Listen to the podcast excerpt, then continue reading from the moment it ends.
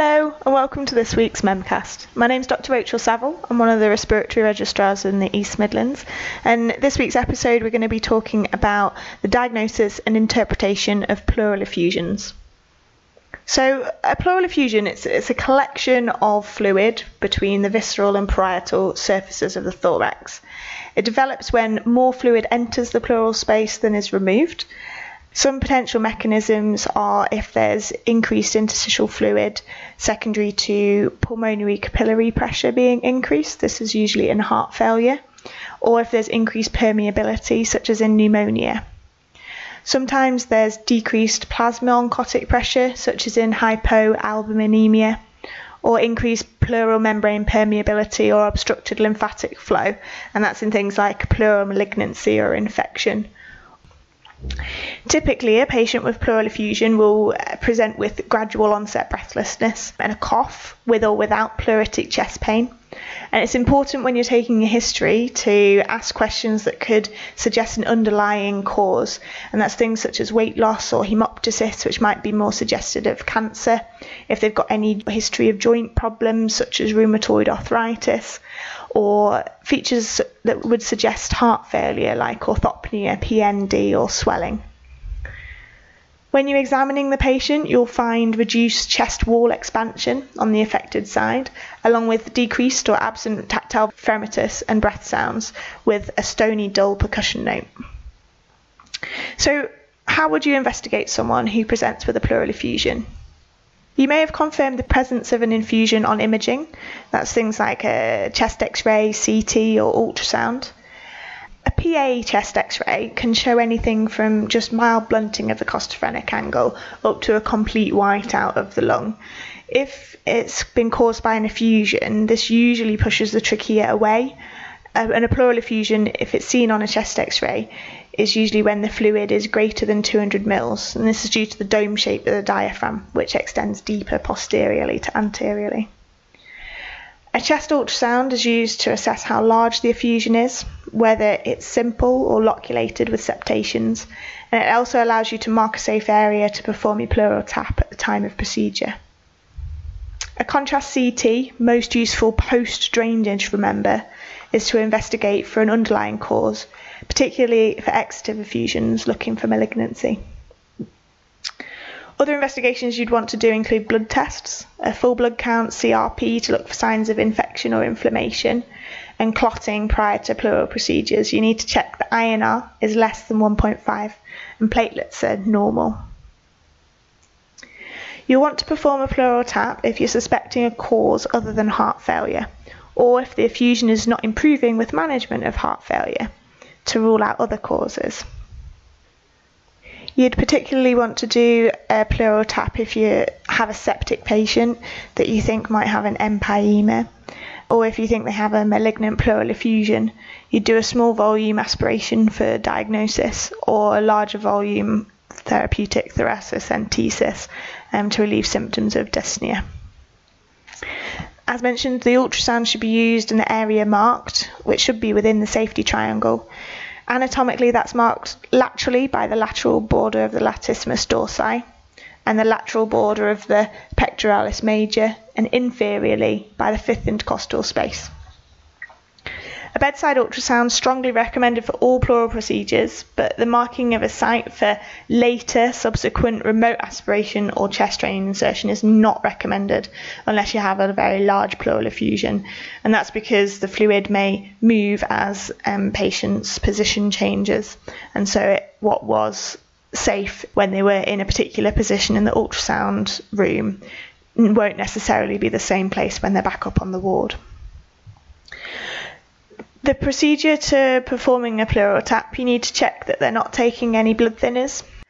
Drugs like warfarin are usually stopped five full days before the procedure, and you have an INR test before to make sure it's less than 1.5. Aspirin can be continued, but clopidogrel is stopped for seven full days before the procedure, and NOACs such as apixaban, dabigatran, or rivaroxaban are usually stopped 48 hours prior to the procedure. You need to consent the patient for the procedure the main things that you would consent a patient for are the risk of pneumothorax, which is about 3%, damage to surrounding structures, bleeding, pain, infection, and failure of procedure. So, using an aseptic technique, you would clean the area, attach a syringe to a green needle, which is 21 gauge, and advance into the pleural space, aiming to insert the needle just above the rib, and this is to avoid the neurovascular bundle, which tends to run underneath the rib. You'd be aspirating continuously as you enter the needle until the pleural is breached and fluid is withdrawn into your needle.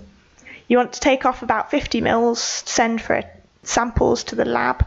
The samples you would want are a pH, protein, an LDH, cytology, and send a sample to microscopy and culture. Those are your routine tests. And in other cases, you might want to also send for an amylase, glucose, or acid fast bacilli.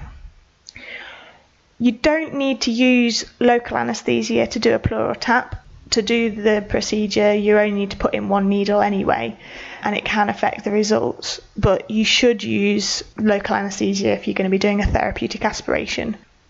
After a pleural tap, you're not required to perform a post procedure chest x ray unless when you were doing the procedure you aspirated air, or if the procedure was really difficult and multiple attempts were required, or if the patient later becomes symptomatic. You would, however, x ray following a therapeutic aspiration and definitely after a chest drain to ensure there's no iatrogenic pneumothorax.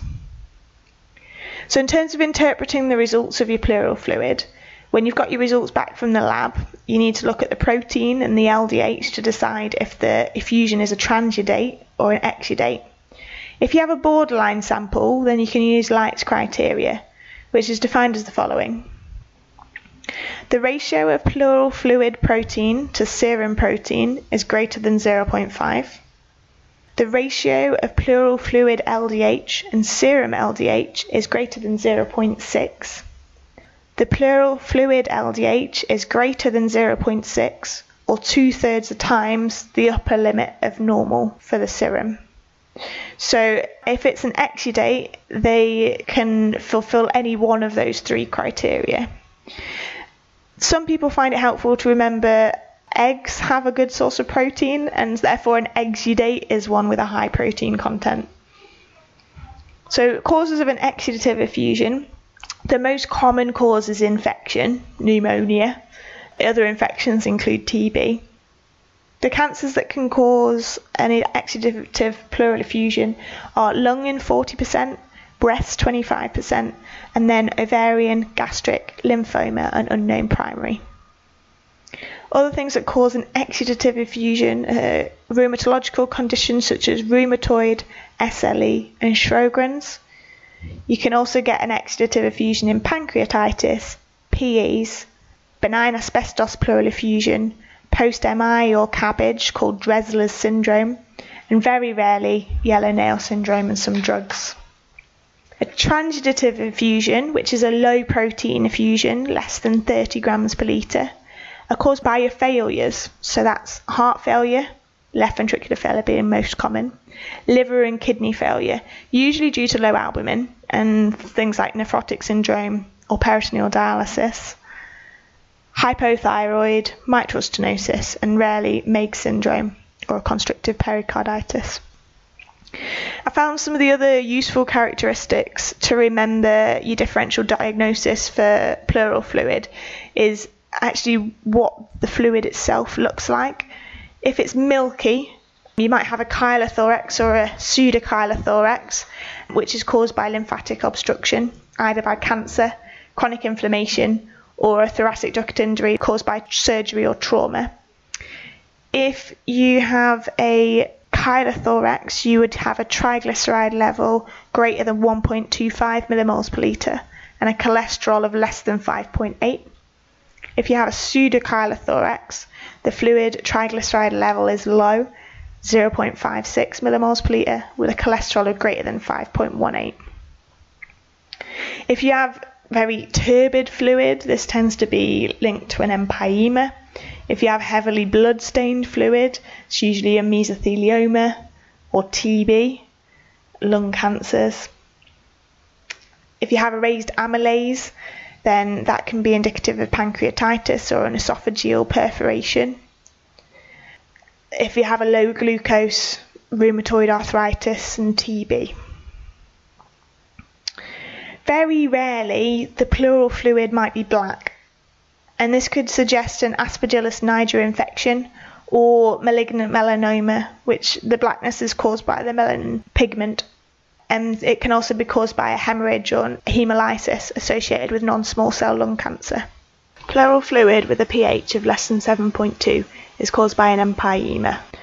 But don't forget there are other causes of a low pH, and those are things like rheumatoid pleuritis, TB, malignancy, and esophageal rupture. In malignant effusions, the lower the pH, actually, the more extensive the pleural involvement is likely to be, and it's associated with a much shorter life expectancy. So I hope you found this useful as a quick run through of pleural effusions. Um, I'm going to talk about chest drains and management options for pleural effusions in another podcast. Thanks for listening, and we'll see you next time.